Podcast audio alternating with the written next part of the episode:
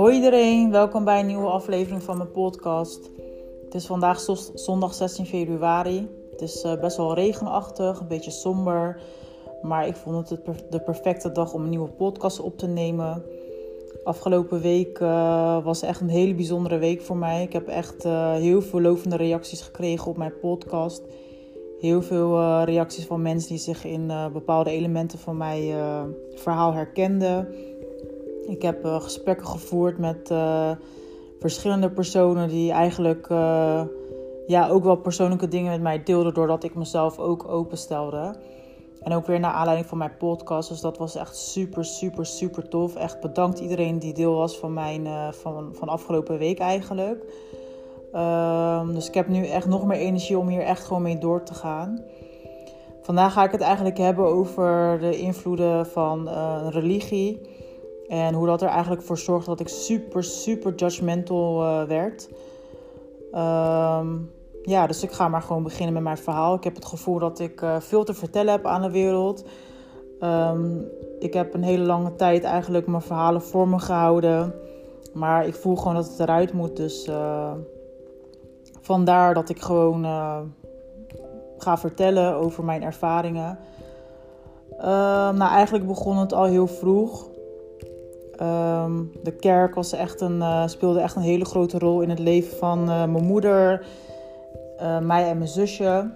We zijn er echt mee opgegroeid van, ja, weet je, we gaan naar de kerk en het is belangrijk om je te houden aan de regels of afspraken die in de, in de kerk gelden.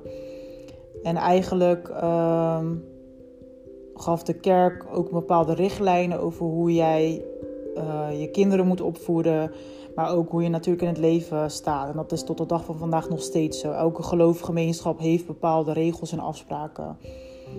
En uh, nou ja, mijn moeder die, die nam de regels dus ook aan. En uh, waar ik bijvoorbeeld mee ben opgegroeid is dat wij... Tenminste, van de een op, op andere dag werd opeens al mijn Pokémon uh, toen ik klein was. Dat zullen jullie natuurlijk ook wel kennen, was Pokémon echt een ding. En ik had heel veel eh, Pikachu-spullen, want ik vond dat helemaal geweldig.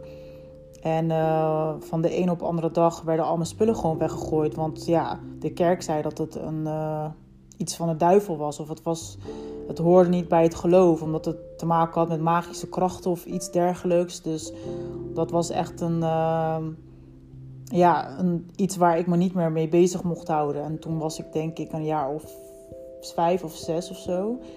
En uh, nou, ik mocht ook niet naar Harry Potter of iets kijken, want dat was ook allemaal uh, tovenarij. Dus dat paste er ook niet in. Dus besef even mensen, ik heb geen enkele film van Harry Potter gezien. Ik krijg nog steeds tot de dag van vandaag uh, mensen die mij met verbazing aankijken van... Hè, heb je het niet gekeken? Nou, dit is dus de reden waarom, want ik mocht het ook niet kijken. Ik mocht ook niet naar wereldse muziek luisteren. Uh, mijn moeder die kocht cd's of cassettebandjes toen er tijd volgens mij nog. Met allemaal christelijke kinderliedjes. En ja, dat was eigenlijk mijn jeugd. Ik luisterde naar zulke dingen.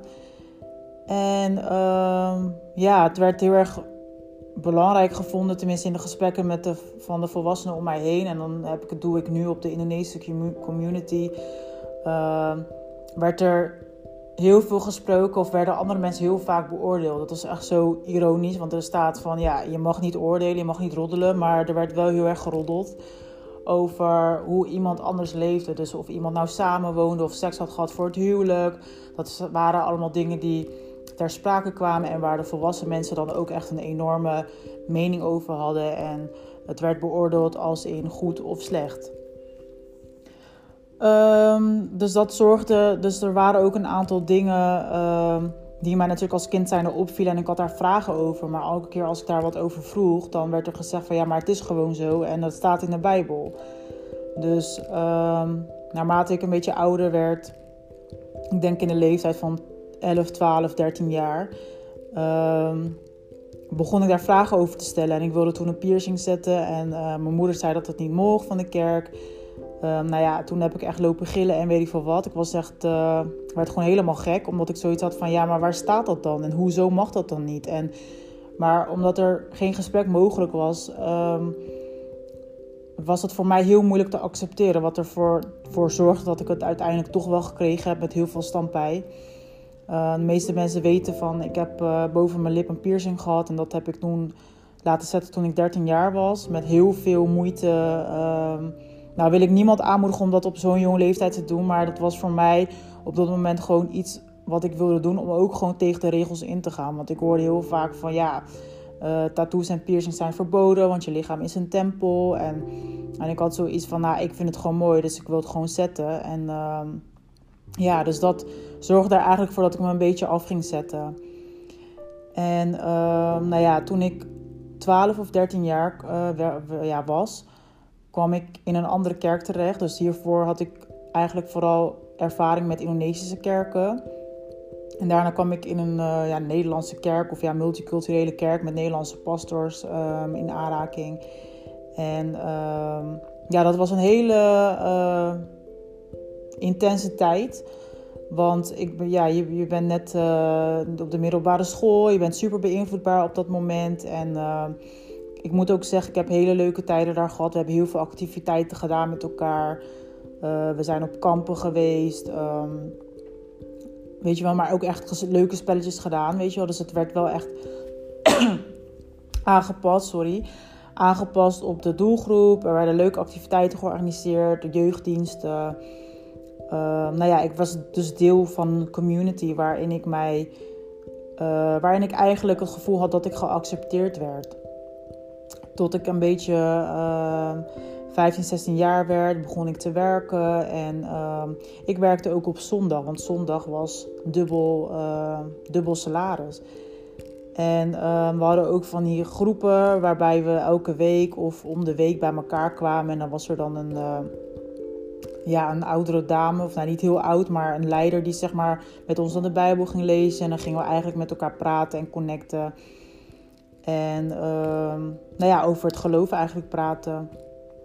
En uh, nou ja, onderwerpen die we met elkaar bespraken was ongeveer uh, was uh, bijvoorbeeld het daten van ja, hoe, hoe zorg je nou dat je zeg maar een goede relatie met iemand aangaat. Um, ook dat je elkaar natuurlijk moet liefhebben. En gewoon eigenlijk wel ook wel innerlijke rust. Hoe je dat dan met God, ja, hoe zeg je dat? Hoe je eigenlijk, hoe God jou rust kan geven. maar goed, toen ik een jaar of uh, wat ik ik was heel actief in de kerk. De, mensen die mij heel lang kennen weten wat, wat dat ik in toen ik tussen de 13 en de 18 jaar was, heel veel bezig was met de kerk. Echt letterlijk, alles was de kerk. En als je me wat vroeg, was het ook van nee, dan ga ik naar de kerk. Of ik nodigde ook echt mensen uit. Weet je, ook op mijn school, in de klas nodigde ik mijn klasgenoten uit, mijn mentor.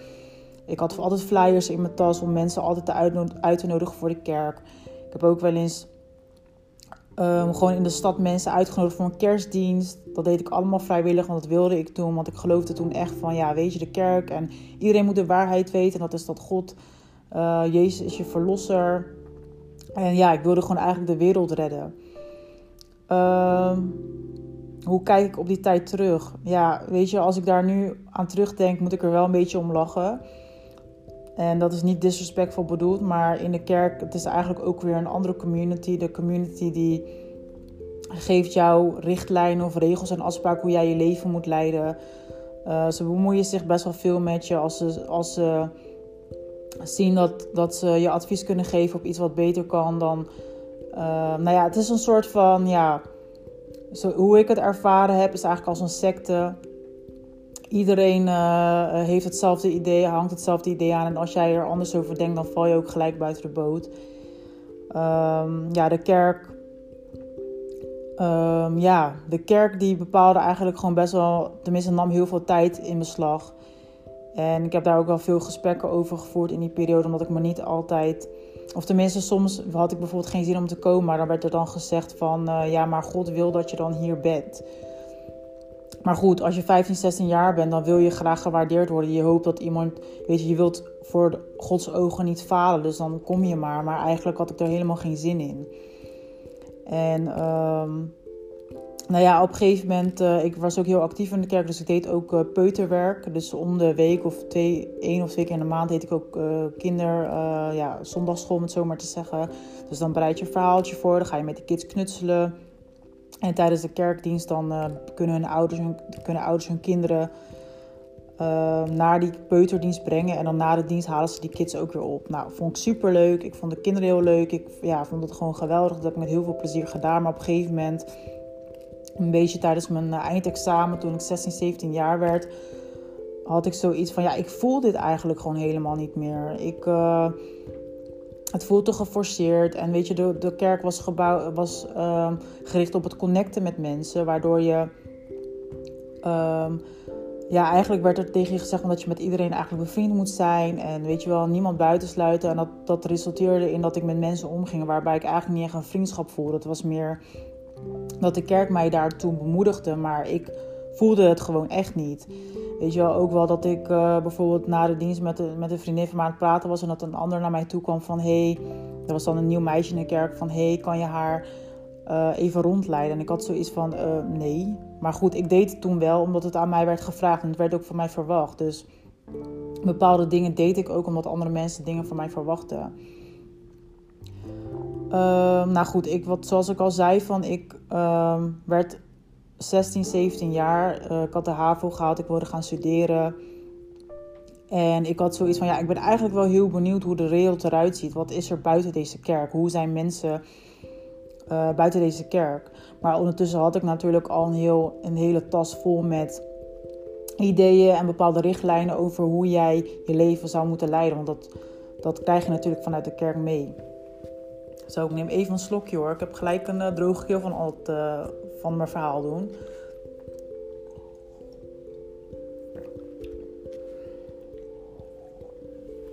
Ja, dus um, ik had dus een hele tas vol met richtlijnen en uh, ideeën over bepaalde onderwerpen in mijn leven. Maar goed, ik wilde gaan studeren en ik besprak dat met iemand waar ik veel contact mee had van de kerk. En zij zei toen van, ik wilde, wat mijn idee was, ik wilde naar Amsterdam gaan. Ik wilde daar studeren, ik wilde daar op kamers gaan. Ik had ook het gevoel van, ik kan dit, ik heb dit. Uh, ik ga gewoon naar Amsterdam. En zij had zoiets van, ja, maar God wil dat je, uh, dat, dat je hier blijft. Weet je, want je bent hier nodig. En dat heeft me, dat, goed met dat antwoord ben ik eigenlijk niet meer die, die mogelijkheid niet meer verder gaan onderzoeken. Want ik had zoiets van, oké, nou ja, misschien heeft ze wel gelijk.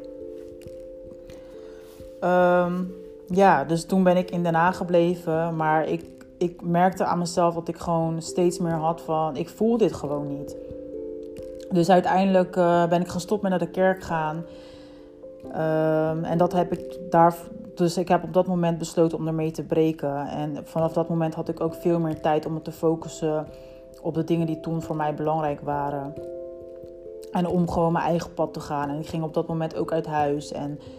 Um, ja, dat was eigenlijk het begin van een nieuw tijdperk. Maar goed, heel je verleden ligt bij de kerk. En als jij dan ineens uh, niet meer naar de kerk gaat, dan heb je nog wel alle overtuigingen en ideeën.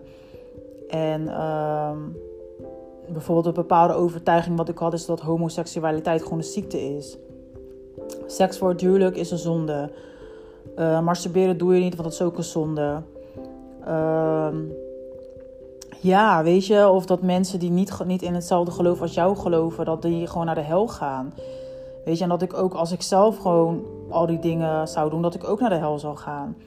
Dus voor mij was het een begin van echt een struggle van shit, weet je wel. Ik, ik, ik, ja, ik wil niet dat ik naar de hel ga. Um, shit, ik heb seks gehad. Fuck, weet je wel. Ik, ik, voor mij was het echt een struggle. Ik struggelde daar echt heel erg mee.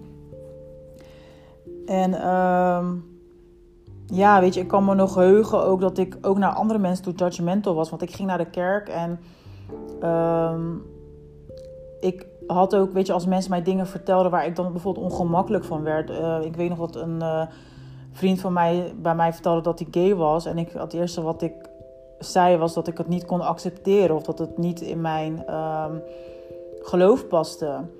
En um, voor mij voelde dat heel erg ongemakkelijk, want ik ben naar de kerk geweest en daar, of tenminste in de kerk, stampten ze je vol met dat het een ziekte was. Dus naar hem toe kon ik er ook echt niet mee, uh, omgaan.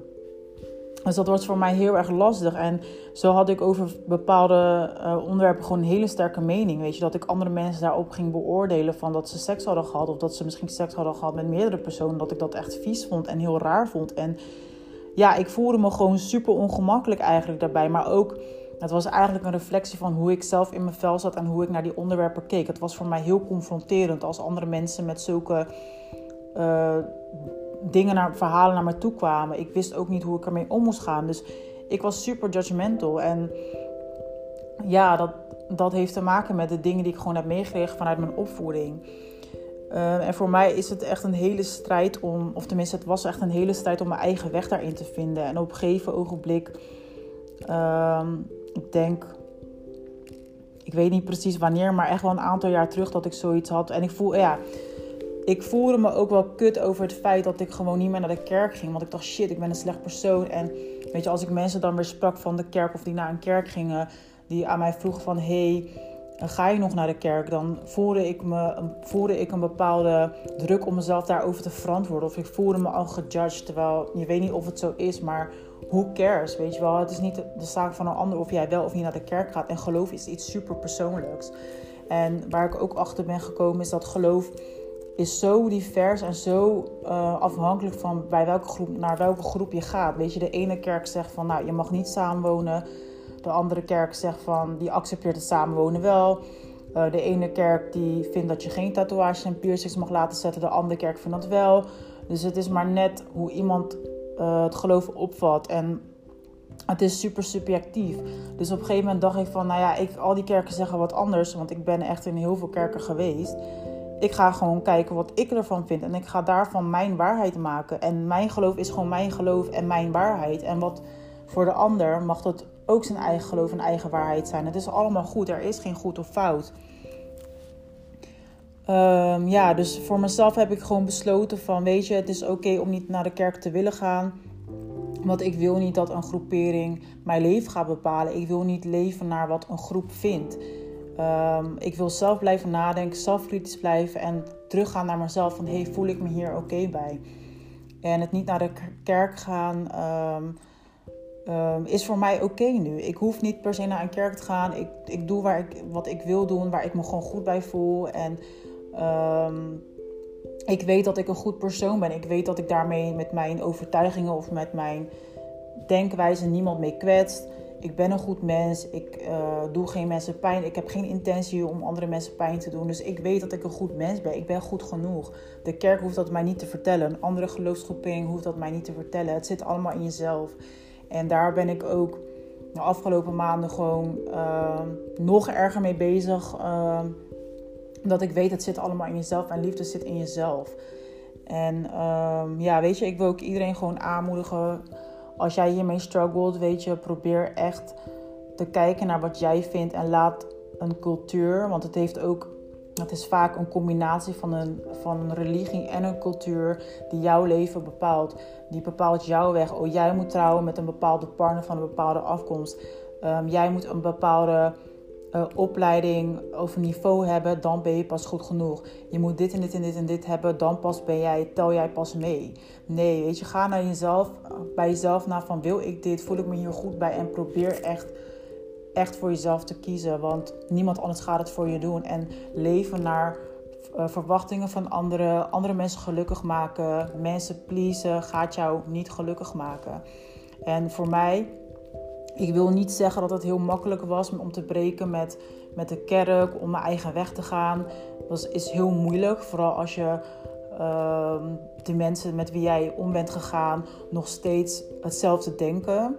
Het is heel erg lastig om dan uh, je nieuwe ik zeg maar te tonen. Het is heel erg uh, moeilijk om jezelf te zijn, want je, wordt, je, je weet dat mensen jou judgen.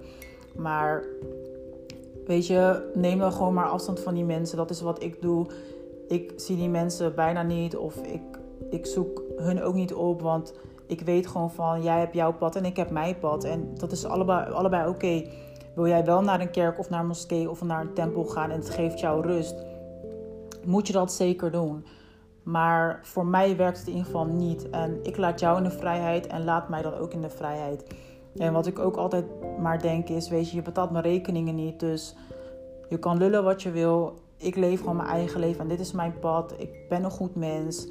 Uh, ik heb goede intenties. En uh, ja, that's it. En wat jij doet is, jouw uh, is jouw zaak. Dus ehm, weet je, kies altijd voor jezelf. Dat is mijn, mijn advies. ik denk dat ik uh, ja, nu ook veel meer rust heb toen, dan toen ik zeg maar in een geloofsgemeenschap was of in de kerk.